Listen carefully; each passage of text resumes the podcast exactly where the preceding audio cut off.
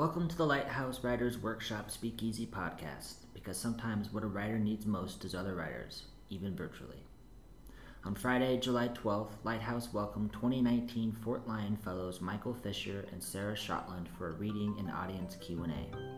Michael Fisher is a Moth Chicago Story Slam winner, a Luminarts Cultural Foundation Fellow, and a mentor for incarcerated authors through the Pen City Writers Program. His work appears in Salon, The Sun, Orion, Guernica, The Rumpus, and elsewhere, and his audio essays have been broadcast on CBC Radio's Love Me and the New York Times Modern Love, the podcast. He recently graduated with his MA from the University of Chicago. Sarah Shotland is the author of the novel Junkette and a playwright whose work has been produced in theaters nationally and internationally. She was a 2018 Equal Justice resident artist at Santa Fe Art Institute, where she worked on a collection of essays about her work with the Words Without Walls program, which brings creative writing classes to jails, prisons, and drug treatment centers in Pittsburgh. In addition to directing that program, she's also an assistant professor of English at Chatham University. Hello, thank you for coming today. I'm Manuel Aragon, Operations Manager here at Lighthouse Writers Workshop. And tonight we're joined by two guests, uh, Sarah Shotland and Michael Fisher, who are this year's Lighthouse Fort Lyons Fellows. And I'll go ahead and, yeah, let's give them a hand. I'll go ahead and give you a little bit of information about Fort Lyon and our fellowship there. So, Fort, the Fort Lyon Supportive Residential Community provides recovery oriented transitional housing to homeless individuals.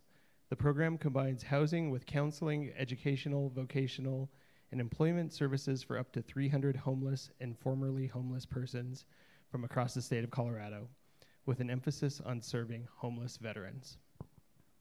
Yeah, we'll give that a hand. That's, that's a good mission. And so Lighthouse, I believe since 2015, has partnered with Fort Lyon to have a writer in residence program. And the writer in residence program unites the Lighthouse mission of providing the highest caliber of artistic education, support, and community for writers and readers in the Rocky Mountain region with the overall mission of the Fort Lyon supportive residential community to help participants explore personal histories and provide a forum for practicing creative exploration and to discuss behavior, addictions, and recovery. We're going to start with Sarah, and she's going to share an essay that she wrote, and she could share a little bit about herself as well. Hi, thanks for having me. Thanks for coming. Uh, I start my residency at Fort Lyon on Monday, so um, I'm excited to see what it will bring and the people I'll meet.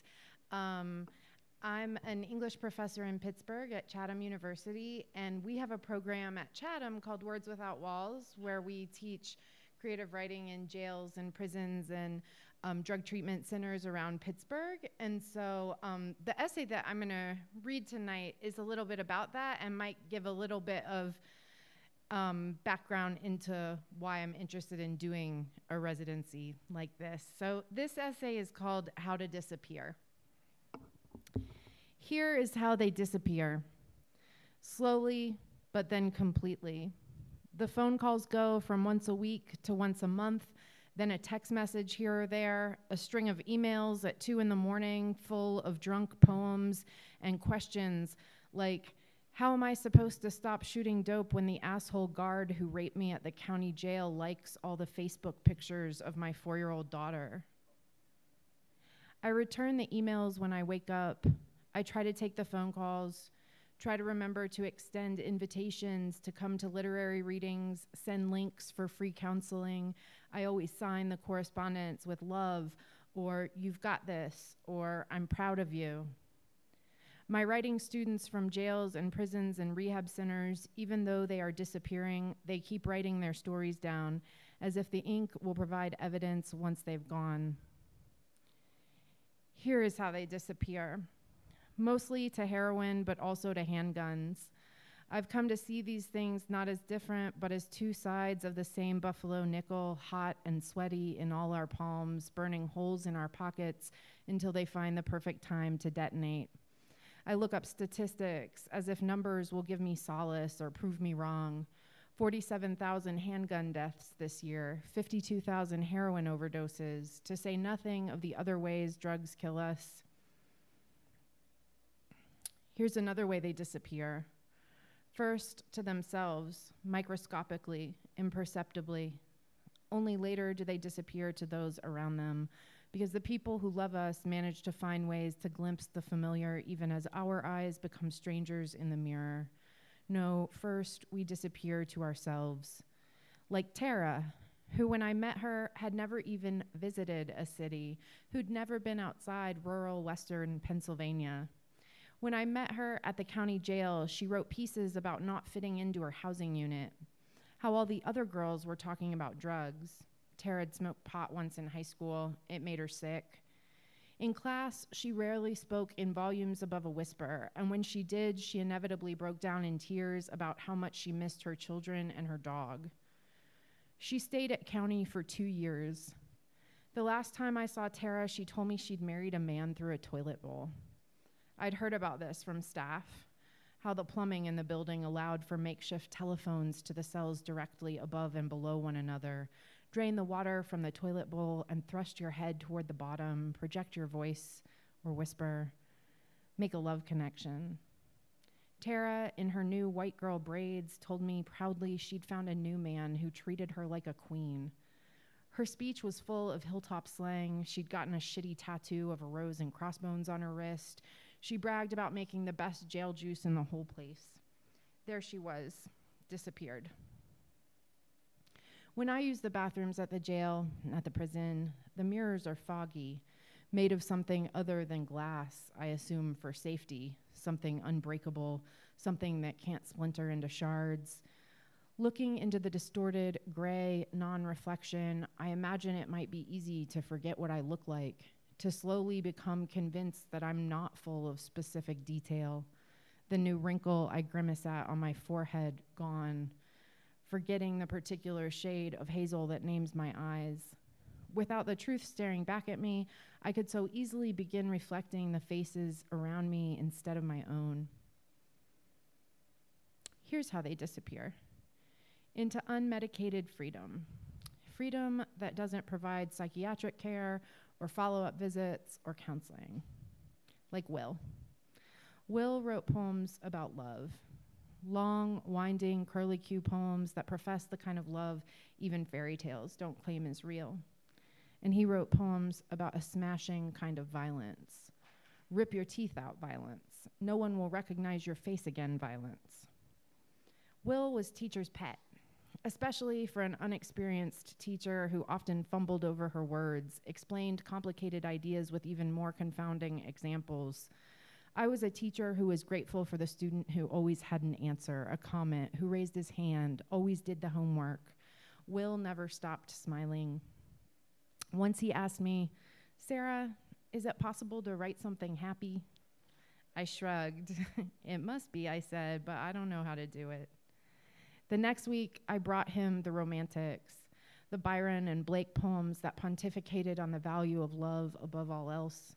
Will devoured them. When he got out of county, he came to every literary event, attended each and every workshop we offered on campus, took the mic at all the readings. He brought his girlfriend, Precious. One night, the love poem he recited was so amorous, the audience thought he'd propose right then and there. They broke up a few months later, and Will wrote about that too.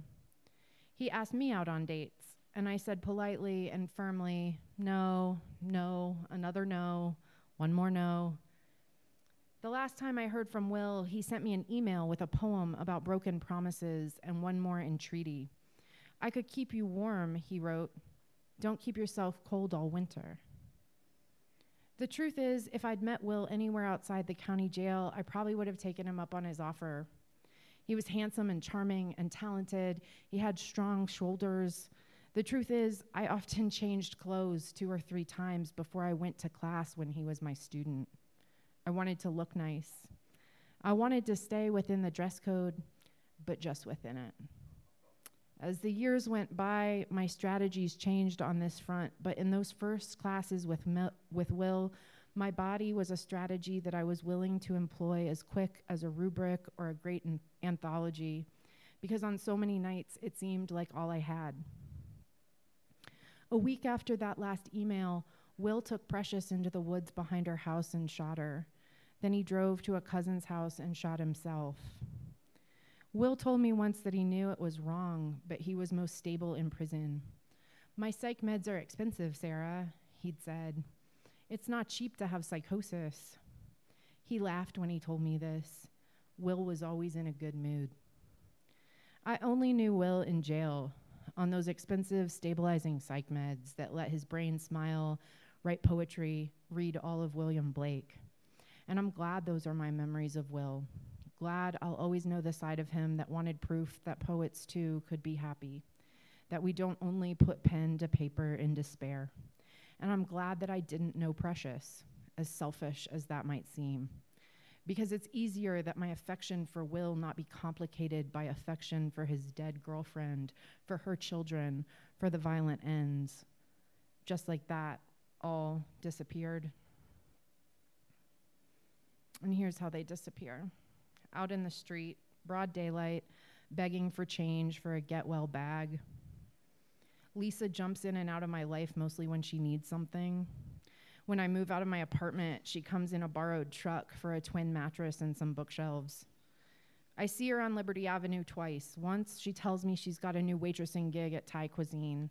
The next time, she says she's staying under the Bloomfield Bridge, but she's going to get to a methadone clinic soon. Then I see her at the Sunoco, catty corner to the hipster bar, both of us buying cigarettes.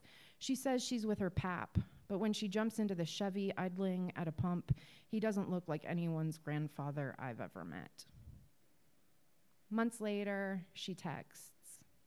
She writes, I fly a sign on the corner of Penn and Fifth Avenue most days. It's a flu- few blocks from Chatham. I always imagine I'll see you driving by on the way to teach. Lisa was a full time art teacher at the Ritzy All Girls Private School five years ago. She was married, had two kids, then a third. But her baby was born with a rare genetic heart condition, long QT syndrome. When she tells the story at the rehab center where I meet her teaching creative writing, I gasp. She looks up from her paper. I know, she says, bored at my empathy. It's sad. It is, I say, but I know long QT syndrome. Lisa looks back, shocked, because most people, most doctors even, don't know about long QT. How? She asks.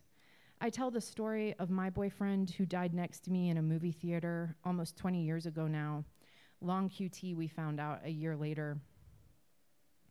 After her baby died suddenly and in the crib, she started taking painkillers. Five years later, she's on a street corner two blocks from her old teaching job, begging for change to pay her dope dealer. She looks like a dead person. When I see her after the text, I drive her home. She still managed to keep her little house she bought in Larimer before the divorce and the drugs and the looking like a dead person. How she's held on to it, I don't know. Maybe a mom, some generous aunt. Maybe the ex husband keeps paying the mortgage. I buy us Thai food green curry and thick noodles with syrupy brown gravy that I know she's too sick to eat. Her house is immaculately clean. The paintings hang on every square inch of wall space, but it smells like dope seeping out of sick skin, a smell I wonder if I'll ever really know how to find the precise words for. I called my boyfriend before I went to pick her up. I'm not going to give her money, I said. Try to find something specific you can help her with, he told me. Ask her if she has an ID. She probably needs an ID. It turns out she does need an ID. But more than that, she needs dope. Because we both know she's not going to drag herself to the DMV or public health dope sick. I give her $60. I know it's probably wrong, but sometimes I justify to myself people just need somebody to be kind to them even when they're doing the wrong thing. Sometimes you need someone to help you get well without judging you for being sick. I remember all the times I was dope sick, how humongous the kindness of strangers seemed, how powerful when everybody crossed the street to avoid me coming. I still remember a woman who gave me her Yoplait at a bus stop. the nurse who quietly brought me a pencil during detox so I could write on the scraps of paper I'd found, the generous regulars at the bar who could look at me and tell I hadn't had my medicine for the day would just slip me a $20 bill before they'd even finish their first beer. These people live in an outsized glory in my memory. They're the heroes who saw me as human. And so, $60. The next night, I get a text message that Lisa has overdosed in the parking lot of the Onala Club during a Narcotics Anonymous meeting.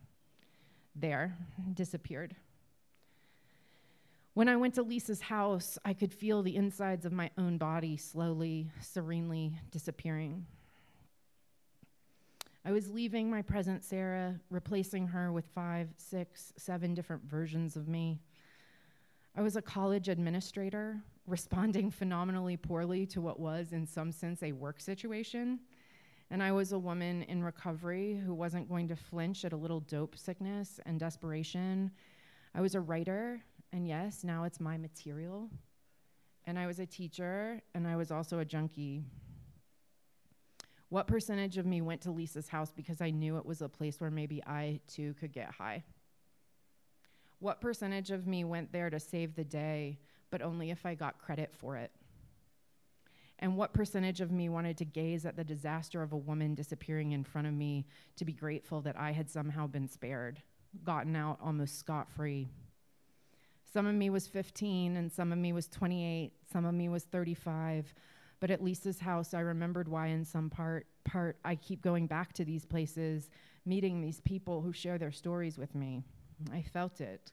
I felt the draw of being a disappeared person, the syrupy allure of fading into a square of wax paper, a thumbprint of black tar, the seduction, the power to say, Here I am, but now, watch me, I'm gone, I'm my own magic trick, done, disappeared. Thanks.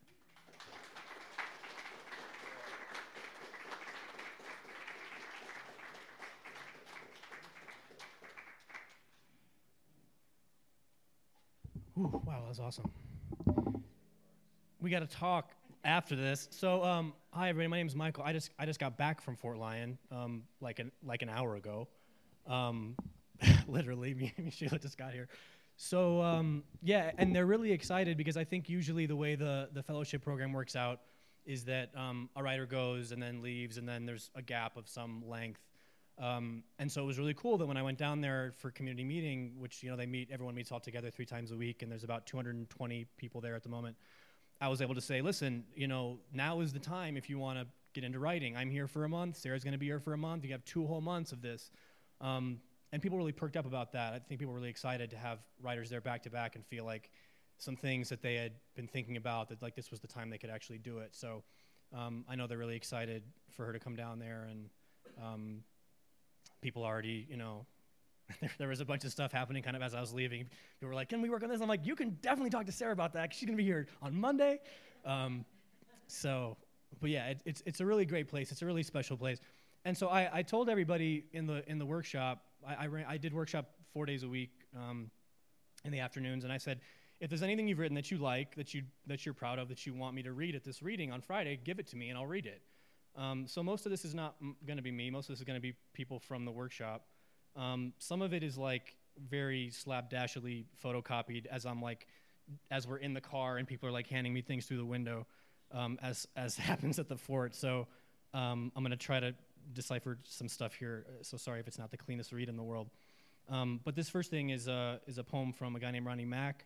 Uh, Ronnie, after writing this, one of the things he pointed out to us is that he's been in foster care since he was 11. The, the you know, the, the, sad thing about the fort, the saddest thing about the fort, is not that everyone there is um, has experienced homelessness or that everyone there is struggling with addiction. It's that on top of that, as a given, most people there uh, were raised in foster care. Most people there have been to prison.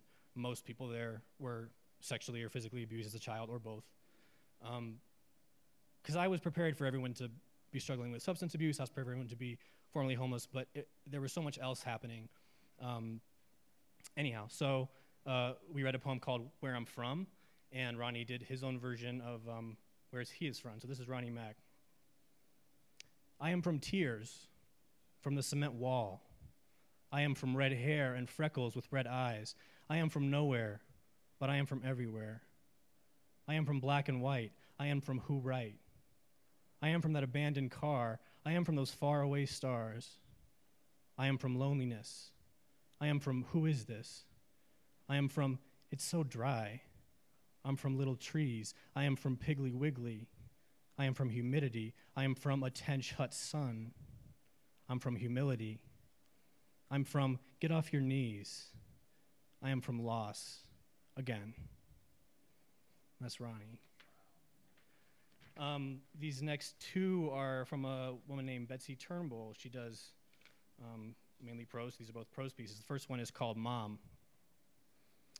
She wouldn't let you ever take a good picture of her. None of us were photographers, or we may have occasionally gotten a good one of her rare smile, or of her contentedly crossword puzzling or reading. Instead, we have pictures of her making a face, smirking, frowning, holding her hand over her face, or standing there with the rest of us, or in another group, looking aggrieved, or exasperated, or sullen.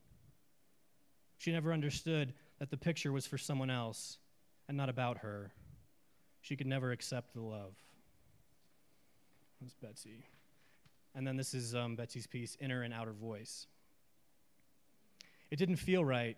I went against my instincts, letting him walk me to my apartment door rather than leaving me at the door of the complex. But I let him be a gentleman. First mistake.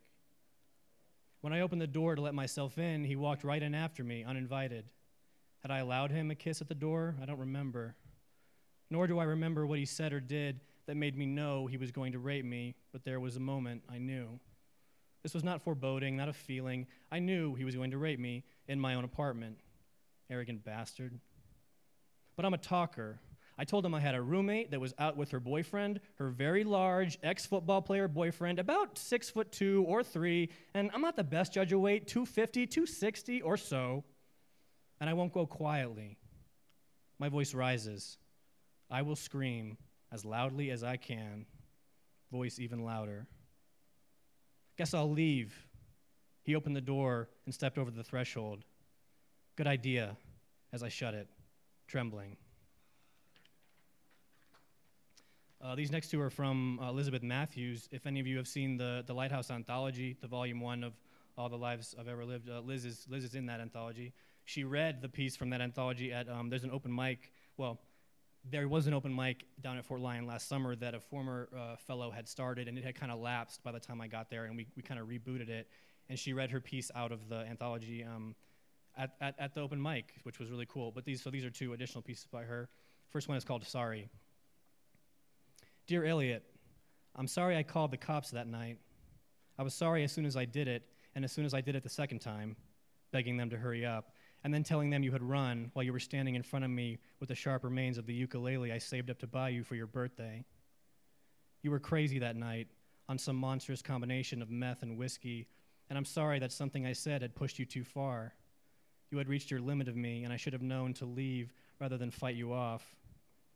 When I knew the cops were on their way and you were going to jail, going to lose your job and the apartment, and I desperately wanted you not to lose me in the tornado of things, I'm sorry for pushing you into the closet and telling you to hush. In retrospect, that wasn't a great idea. But I didn't want you to face the police the way you faced me, with demonic screams and fists. If you were to throw yourself at them when they came charging through the back door, they would have shot you dead. It happens all the time in this city. I wanted to protect you almost as much as I wanted to protect myself. I tried to keep one officer distracted from the rustling sounds you made in the closet just three feet away. The other cop was patrolling the neighborhood, and he would never have found you, but the dog, Jesus fuck, the cop dog, he could smell you. And right when he started barking in your direction, your drunk ass fell out of your hiding place, and I didn't hesitate to rush my body between you, two drawn guns, and a crazed German shepherd. I know you don't remember that. Your mind was too soggy to absorb the danger we were both in. I would have been shot and mauled before the danger ever reached you, but I know you just won't remember that. It's always going to be my fault for calling the cops, just like the bruises on my neck and face were my fault. And it's funny to me that the friendly policeman who comforted me in the kitchen kept rubbing my shoulders and insisting, You did the right thing. But even now, I'm still so goddamn sorry. And this is Liz. Um, this is called About a Couch. In 1998, someone took an old cream colored couch and left it in a valley ditch where the Texas rains flood every year, forming a river just a few feet away from duplex houses. And in the summer, the grasses and sun- sunflowers get to be six feet tall. Someone left a perfectly worn couch in the valley, and a nine year old girl claimed it as her own personal backyard furniture. The best part about the couch were the hollow spaces where she could hide things between rusty springs.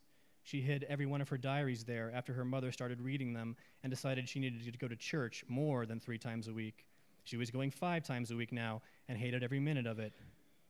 Then she started hiding her favorite books, mostly science fiction. Those she had to hide because they mentioned magic and science and the power of the mind and are too wonderfully mystical enough to be considered Christian. And that was a problem. Not that her mother would ever bother to read them, but knowing that she might was reason enough to hide them in an old couch in the tall grass in a ditch that floods. She also hid her music, about a dozen cassette tapes with secular pop and rock and punk and ska, all the illicit devil's music, carefully and painstakingly recorded off the radio. That was probably the smartest thing to hide, because some years later, in a fit of rage, her mother would locate and destroy a couple thousand dollars worth of music she had never listened to. That would be the day the girl would pack a suitcase and leave and never go back. She would finish high school with honors while living happily on a friend's couch. There would be a lot of couches in the future, some of them safer than others. During that summer in 1998, it was a miracle it didn't flood. Her little soul secrets, her books and music, were left untouched out in the open. And she thanked the good earth, and she prayed. That was Liz. So again, some some stuff I had to type up because it was kind of illegible, and so it's on my phone.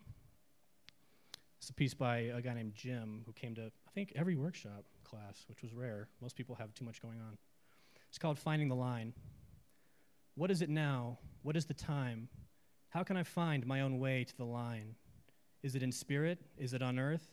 Can it be found? And is it of worth? By leaving the body, by touching the soil, smoke from the sage, or anointing with oil.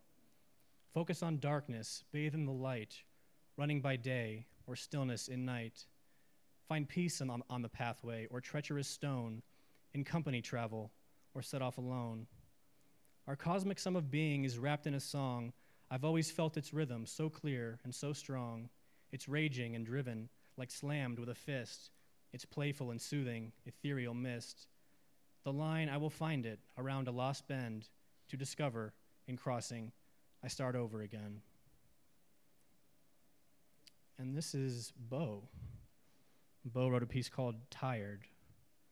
Tired of hugs, of drugs, of the city's so called thugs, of, of Dairy Queen conversations about our president's hair plugs, of you, of me, of the fantastical idea of you and me of today, of tomorrow, of living a life full of sorrow, of the sun, of the shade, of the pressure to be broke or to be paid, of girls being cute, of girls being mean, of starting with the next girl already preparing for her to leave of sitcoms and nightly news, of the trendy names for weed and microbrews, of searching for clues like I'm walking in Sherlock's shoes, of hurting people's feelings at times because I don't properly explain my views, of having to explain the upgraded operation of my brain, of saying I'm sorry for the agony the truth brings.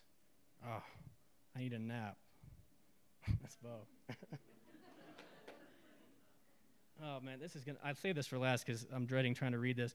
So um, this is from JD. JD likes to write really, really wordplay heavy poems uh, with a lot of like puns and double entendres and stuff, and um, and and he makes up words sometimes uh, completely. Yeah, and so so this is called. So to give you an idea, the title of this poem is Helixer. It's a quadruple pun.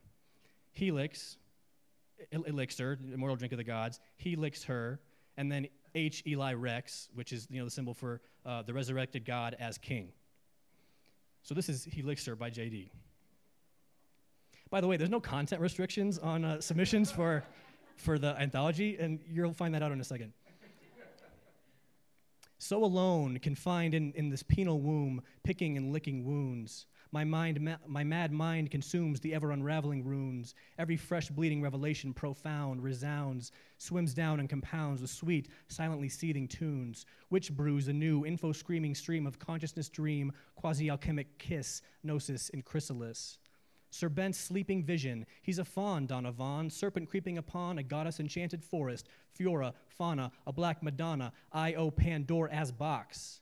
Pink holy rose implores the cross, a yin, a, yin, a tri-yang holds fractal fecund tryst, whilst the grail baked babies make a magic Eucharist. As above, so below. The scripture flips, he licks her wound, and with this numinous gift of tongue, she comes undone with bliss. Thus he elicits the elixir, thick, liquor laced helix twisted tomes wrapped in genomes, unveiling lumined fishtails wailing up spineal throat, a, surreal, a surreally cerebrated Jesus Christ, nocturnal Sabbath of zygote. But soon I, I, shall arise from this cocoon, baphometized, the serpent's ardent pupil, dream springs, stretched wings realized, shed skin behind. This time I will find the sacred stone, taking lady life from my wife. She's not but mine to fuck. Just like a newborn babe upon the breasts of Babylon, O sweet milk of stars, the universe shall be mine to suck. All right, that was JD. Uh, okay, I think that's everybody. Um, all right, and then I brought like I, I, just have like three pages of something that I wrote while I was there, because um, it is it is a writing residency at the end of the day. Uh, th- this is not so. This this is I pulled this out of a 15-page essay, so this is not uh, this is not sequential, so I, I kind of pulled two vignettes out of it. Um, the first and like the, I don't know, something from the middle, just because it was stuff I thought would make sense together. Um, it's about my niece. Uh, I, have a, I have a niece who just turned four, but this is a portrait of her when she's three, uh, who has a really rare uh, metabolic disorder, and she's basically like, like allergic to food. Um, I know that sounds weird, but she, she's never eaten solid food in her life. Uh, she gets like a paste in her stomach, and it's, it's complicated, but the point is, it's uncurable, it's incredibly rare, and it's cumulative. So chances, and, it affects her brain. So there's a chance that as she gets older and it builds up, that she'll um, never be able to live independently. Uh, very few people with her disease ever live to be uh, in their 20s. Um, and so that, so the whole essay in its entirety is about kind of trying to live in the present when you're constantly worrying about, you know, the future of, of all children, but particularly this child. Um, so these are a couple little excerpts from a piece called Medusa Age 3. I drop by on a Saturday. I knock on the apartment door, and you answer, the cap of your gastronomy tube outlined against your unicorn t shirt. Adeline, who is it? Your mom asks, the fake, surprise, the fake surprise of parents everywhere. Is Uncle Michael. You hug yourself and sway back and forth.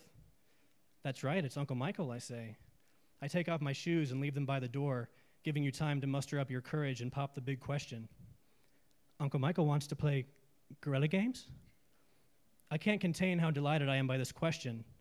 I've spent my week hoping to run into someone who wants to play Gorilla Games, and now it's finally happened.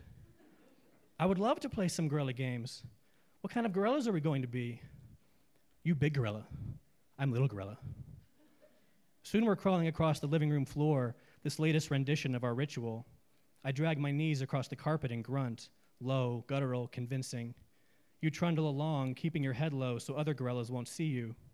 We circle the coffee table with you out in front, leading us into the wilderness. Below the living room windows, a sign for the pain center of Illinois bakes in the summer sun. The center occupies the ground floor of your building, neck and back issues mostly, so far as I can tell. The electric sign is always on, its small red bulbs like an old stadium scoreboard. Pain, spell the bulbs, a prediction, a promise. You become obsessed with the gorillas at the Lincoln Park Zoo. You love how expressive they are, how they play with each other. When you stare up at them, they stare right back, considering your 30 pounds and 3 feet, your round face and blue eyes, your blonde hair already beginning to fall out. During your last visit to the zoo, the gorillas got into a fight, shrieking and slamming their bodies around the enclosure. You clung to your mom and screamed for us to leave, then immediately demanded to be taken back to the gorilla house. You wanted more violence encased in glass, the larger violence of the gorilla's impending extinction unknown to you. Today, when it comes time for me to change directions, for us gorillas to walk towards each other around the coffee table, you sit back on your heels and wave a tiny finger at me. No boo, you say, to ensure I won't pop too quickly around the corner and scare you, like the real gorillas sometimes do. Nice gorilla. After Gorilla Games, you and I walk to the park. You head for the swings at a half run, elbows high like a basketball player clearing out after a rebound. You lay across a swing on your stomach, then look up to read the worry on my face. I do hard things, you reassure me. There's no arguing with this. A moment later, as I reach into a pocket for my phone, is it your mom? Is it time for medication? You do a front flip off the swing and land on the crown of your head. Suddenly you're howling, and I'm scooping you off the ground, and there are wood chips in your gums, and I'm a shitty uncle and a worse godfather. And years from now, if I outlive you, I'll hate myself for not doing better while you were here. The unbidden thought holds me more tightly than I hold you. I stumble to a bench and try to clean the dirt off your face. A cluster of parents look on from across the playground, all crossed arms and concerned looks. A woman tiptoes over with a chocolate ice cream bar and extends it without a word. Oh, no, thank you, I tell her over your screams, because it's easier than explaining that you can't eat ice cream or virtually anything else.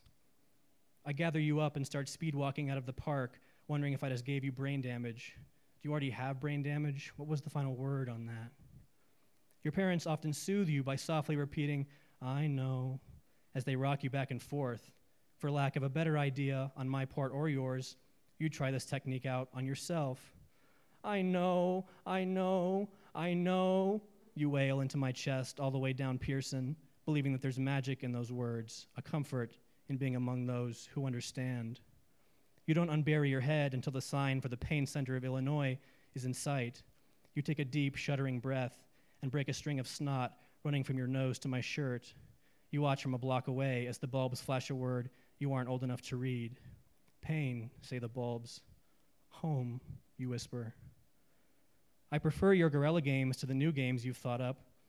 I'm partial to anything that keeps you active since you've started to enjoy the park less and less. The last time we went, you sat against me on a bench and watched the other kids play, no matter how much I coaxed you. All of your new games are calm, quiet, and heartbreaking, harmless until I insist on weighing them down with writerly irony and melodrama.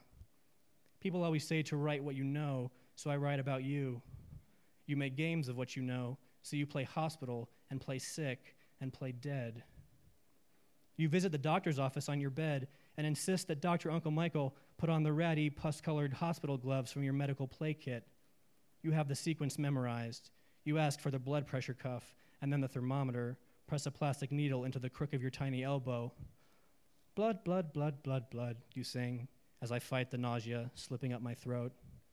You turn off the lights and I draw the blinds. We lie down on the floor on our stomachs, and you reach out to close my eyelids. We're going to sleep now, okay? You instruct. Sleep forever. I lie there and listen to you breathe. Sometimes you really do fall asleep, and I place stuffed animals atop you one by one, carefully, waiting for you to wake up with a squeal and shake off the whole pile. You are a game of toddler Jenga, and I'm afraid to blink. I'm sick, you declare with a smile. I fuss over you, tuck you in with a soft tan blanket. I grab an empty amino acid powder container left over from one of your formula batches and stir a magical soup made of air. After I feed you a few hearty spoonfuls, we pretend that you aren't sick anymore. One night when your grandma and I visit, I take a turn feeding you your real formula and you throw it all up. I used to take pride in the fact that you'd never thrown up with me before, but now the streak is broken. It comes out like a fountain, the seafoam green curve of liquid straightening and sagging in time with the pump of your heart. Your parents kick your grandma and me out, saying we shouldn't have stayed so late, that it's too much excitement for you. On the drive back to my place, your grandma worries that your parents' marriage is falling apart. I try to shake the last image of you apologizing over and over, standing in the sink while your dad rinses you off. There's one game you play that I just can't stand. It's the one where you put me in a closet or behind the blackout drapes in Sebastian's room, then lean in close to whisper the instructions. I'm going to go, and you're going to be in the dark, and you're going to be so lost, and I'm not coming back, okay? I can't wait until you stop playing that game. Thank you.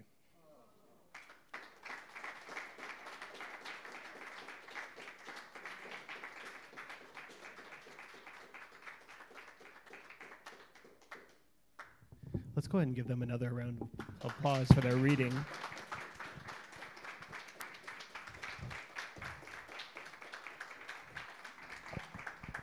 What we're going to do now, we're going to open it up to an audience Q&A. So if you have a question, I can walk around with my handheld mic and get your question. So just if you raise your hand, yes, here, I'll come over here to you. Hi, thank you so much for reading to us.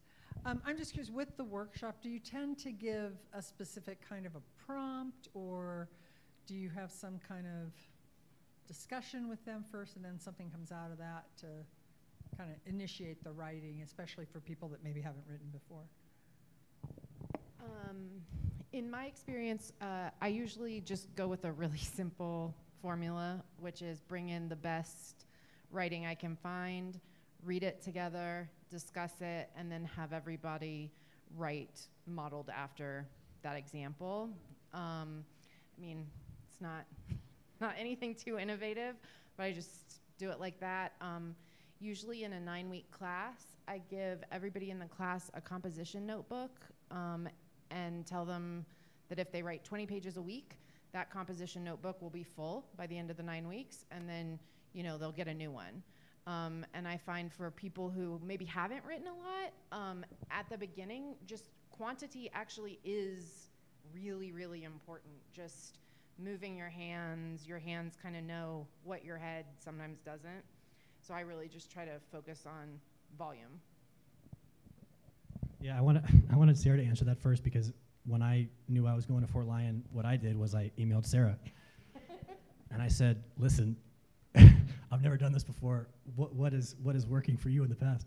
Um, so so that's what I did because that's what she told me she did. And uh, yeah, and it was great. We, we read things between like one and three pages so that they can read it right there.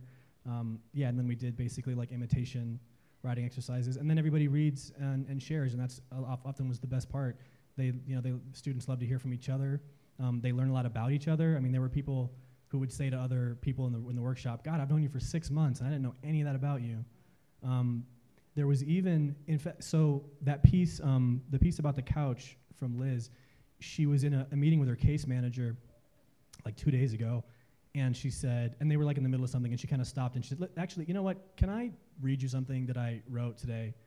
Um, case manager was like, yeah, sure. And so she read her the piece about the couch, and her case manager started crying and said to her, we've been working together for, I forget how long, like at least six months, eight months, whatever it was We're working together for so long, and I feel like I know you so much better in a page and a half than any of the work we've done, like with me as your case manager. Um, and that was really cool to know, to hear. So, uh, yeah, the, when when they people reading and sharing is always the best part. Next question.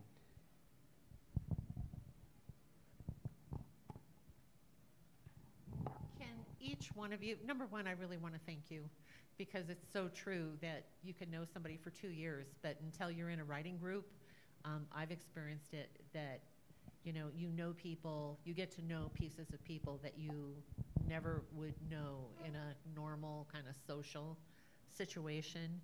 And so, thank you for sharing. Um, deeply moving, both of you. Can each one of you share something that you've learned you know, from your time there? Because I think teaching is about learning. Um, thank you. I mean, for me, what really helped was was it helped me not be quite so precious about writing because I'm kind of I'm one of those writers, and I, God knows I'm not the only one who like thinks they need perfect conditions to write. It's like okay, after everything else is done and the floor is clean, and I have a better job, and you know, you know, then then I'm gonna I'm gonna write this thing that I've been thinking about, and it was and it was great because I would go in there and uh, and yeah, we'd read, and, and then it would be like, okay, here's a prompt, you have 20 minutes, go, and everyone just would dive in and write amazing stuff. Like I wish more people had had given me stuff because people wrote some in, insanely good things, and um, and it really helped me not be quite so precious about thinking that I need like these exact conditions. There was a guy who came to the workshop. He had like just gotten to Fort Lyon. He was like still, you know, he was still kind of, his body had not readjusted to being sober, and he had been awake for like four days, and you could tell. And and I don't, and I saw him in the mess hall, and I I, I would just bug the hell out of everybody. Everybody I saw, I'd be like, hey, come to the writing workshop. And so I said, come down, and he actually did. And when we ca- came time to write, I thought he was gonna just fall asleep on the on the counter. Like that's what I would have done. Like he he he looked horrible. I was like, he's gonna fall asleep because it's dead silence for 20 minutes. And instead, by the time it was over, he had this amazing piece. And yeah, and I'm the kind of and so I'm like, God, what am I doing that I like think I need like the perfect meal and the perfect this, and I'm kind of too tired, and now I'm too wired, and like why like I I've got to stop doing that. Like these people are modeling for me like how to be a better writer, and I need to like do a better job of following that example. Um, so that was the biggest thing that I learned there. Well, I expect that I will learn a whole set of new lessons from, you know, the new people that I meet at Fort Lyon next month. Um, I guess just in general from from teaching in these kinds of situations, uh, you know, one just on a personal level, not really as a writer, which I already knew, but um, really like hits me every single time I do a class, uh, is just that I am a beneficiary of just the dumb luck of the birth lottery. You know, I in no way deserve the family that I am so grateful to have. And with, um, you know, one tiny alteration here or there, the trajectory of my life could have been so different. And I wouldn't be the teacher in this situation, I would be the student. And that is very, very clear to me every single time that I teach in one of these situations. As a writer, I would say, yeah, I got that lesson too, and I have to keep keep relearning it. Um, but also that um, the writers that I respect in the world are not necessarily the ones who uh, win the prestigious awards. They're the ones who remain sort of like in the real world, writing with people who write because they have something they deeply need to say. Um, and so those are like the kinds of writers and the kinds of books that I really continue to seek out. Whereas when I started teaching this, I was, you know, enrolled in an MFA program, and I think I was very much taken by the allure of sort of the prestige and esteem that MFA programs um, offer, which you know is an illusion anyway. But um, you know, I I was very taken by that prospect um, that you could live kind of a charmed life as a writer. And I think this work has taught me that I'm really not that interested in how that works. We've got time for one more question. Um, so I just wanted to say thank you for coming. This is my very first time here, so I picked a good night to come. Um, but I know a little bit about the Fort Lyon program, and I was wondering if there were any ways that we here at Lighthouse, as individuals, could be more directly involved. Um, I mean, I know that there are ways to help people in our own communities, but it seems like really good work you guys are doing. So. I we talked about clothes, right? Yeah. So me and Sheila were talking on the drive down. Um, w- w- women's clothing in particular, they need down there. Uh, I think men's is pretty good shape, but women's really need they really need women's clothing. Um, a lot of people come in with nothing. I mean, I, there was a guy in my dorm who I was there for a month. He was in the sh- same shirt every day. Um, you know, so that that uh, yeah. So definitely. Um, clothing, they, the, the size of the Fort Lyon Library has like more than doubled because of Lighthouse. Um, but they can always use more. There's a lot of voracious readers down there, and they're really proud of their library, and um, and uh, supporting it is always great. Do you have more? Yeah. So um, the clothing, I did a clothing drive a couple years ago, and it was great. You know, I mean, there are people like everybody else that want nice things to wear. You know, and those things. Um, always books. I was able to take down some really nice journals when I went down this year, and it was like they were amazed. So, um, things that help them value themselves as writers. I, I, think Lighthouse will be sending more swag down. I'm talking to Michael about that. But, um, you know, things that. Uh, I don't know, help. I mean, they're people who have the same needs that we do. So it's just kind of like um, things that might brighten their lives, I think. Um, and uh, there's some people down there starting, talking about starting a music program. And um, I'm thinking about you know, in the Denver area, and a lot of people I know, we might do an instrument drive so that they have instruments to play down there. So, you know, things to keep in mind.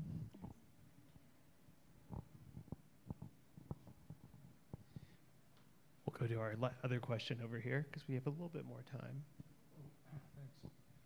Um, writing always makes me feel better.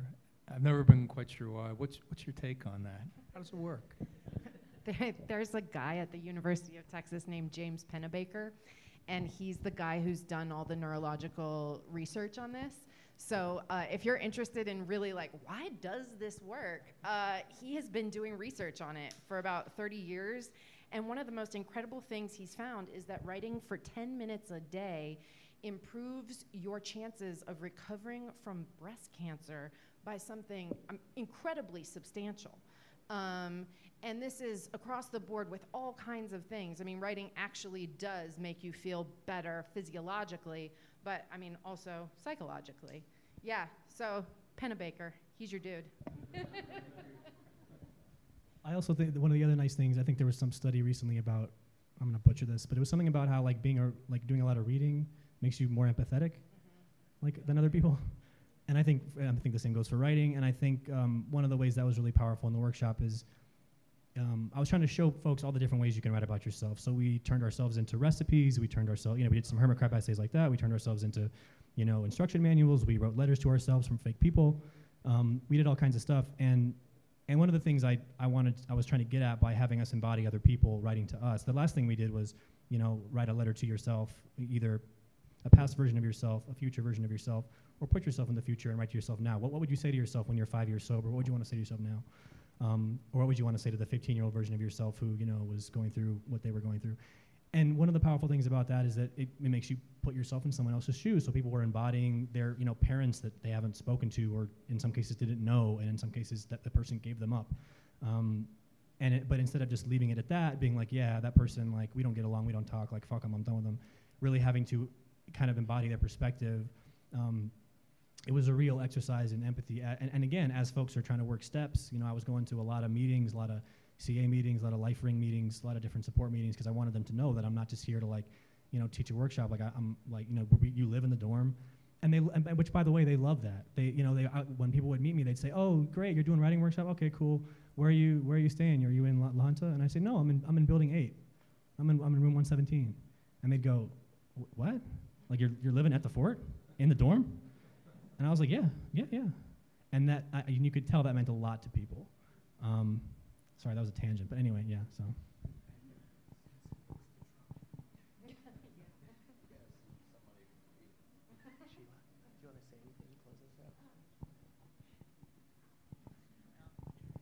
Um, thank you. Um, I've been a part of Fort Lyon program here for four years, and I, I get to go down a couple times a year, and I sit in on workshops, and uh, it's a it's very special for me to be able to experience. And and Michael was really a, uh, did an incredible job. There were an unscheduled workshop yesterday. There were 15 people that came, and that's uh, and they all did beautiful writing.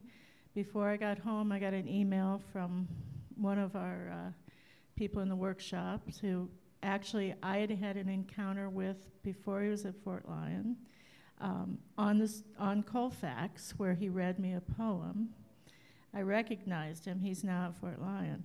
Um, but uh, it's a really special experience, and I would say the other thing about it is you don't really understand what it is what the program's like and how it is a community and people support each other. And you are welcome to go down and visit any time, and it will change your mind about the importance of the work down there. So, um, absolutely, you know, we can hook you up. It's good. But thank you, and I'm so appreciative, and it was great uh, spending three and a half hours in the car in 101 degrees with Michael on the way up, on the way back. Thanks. Thanks, everybody.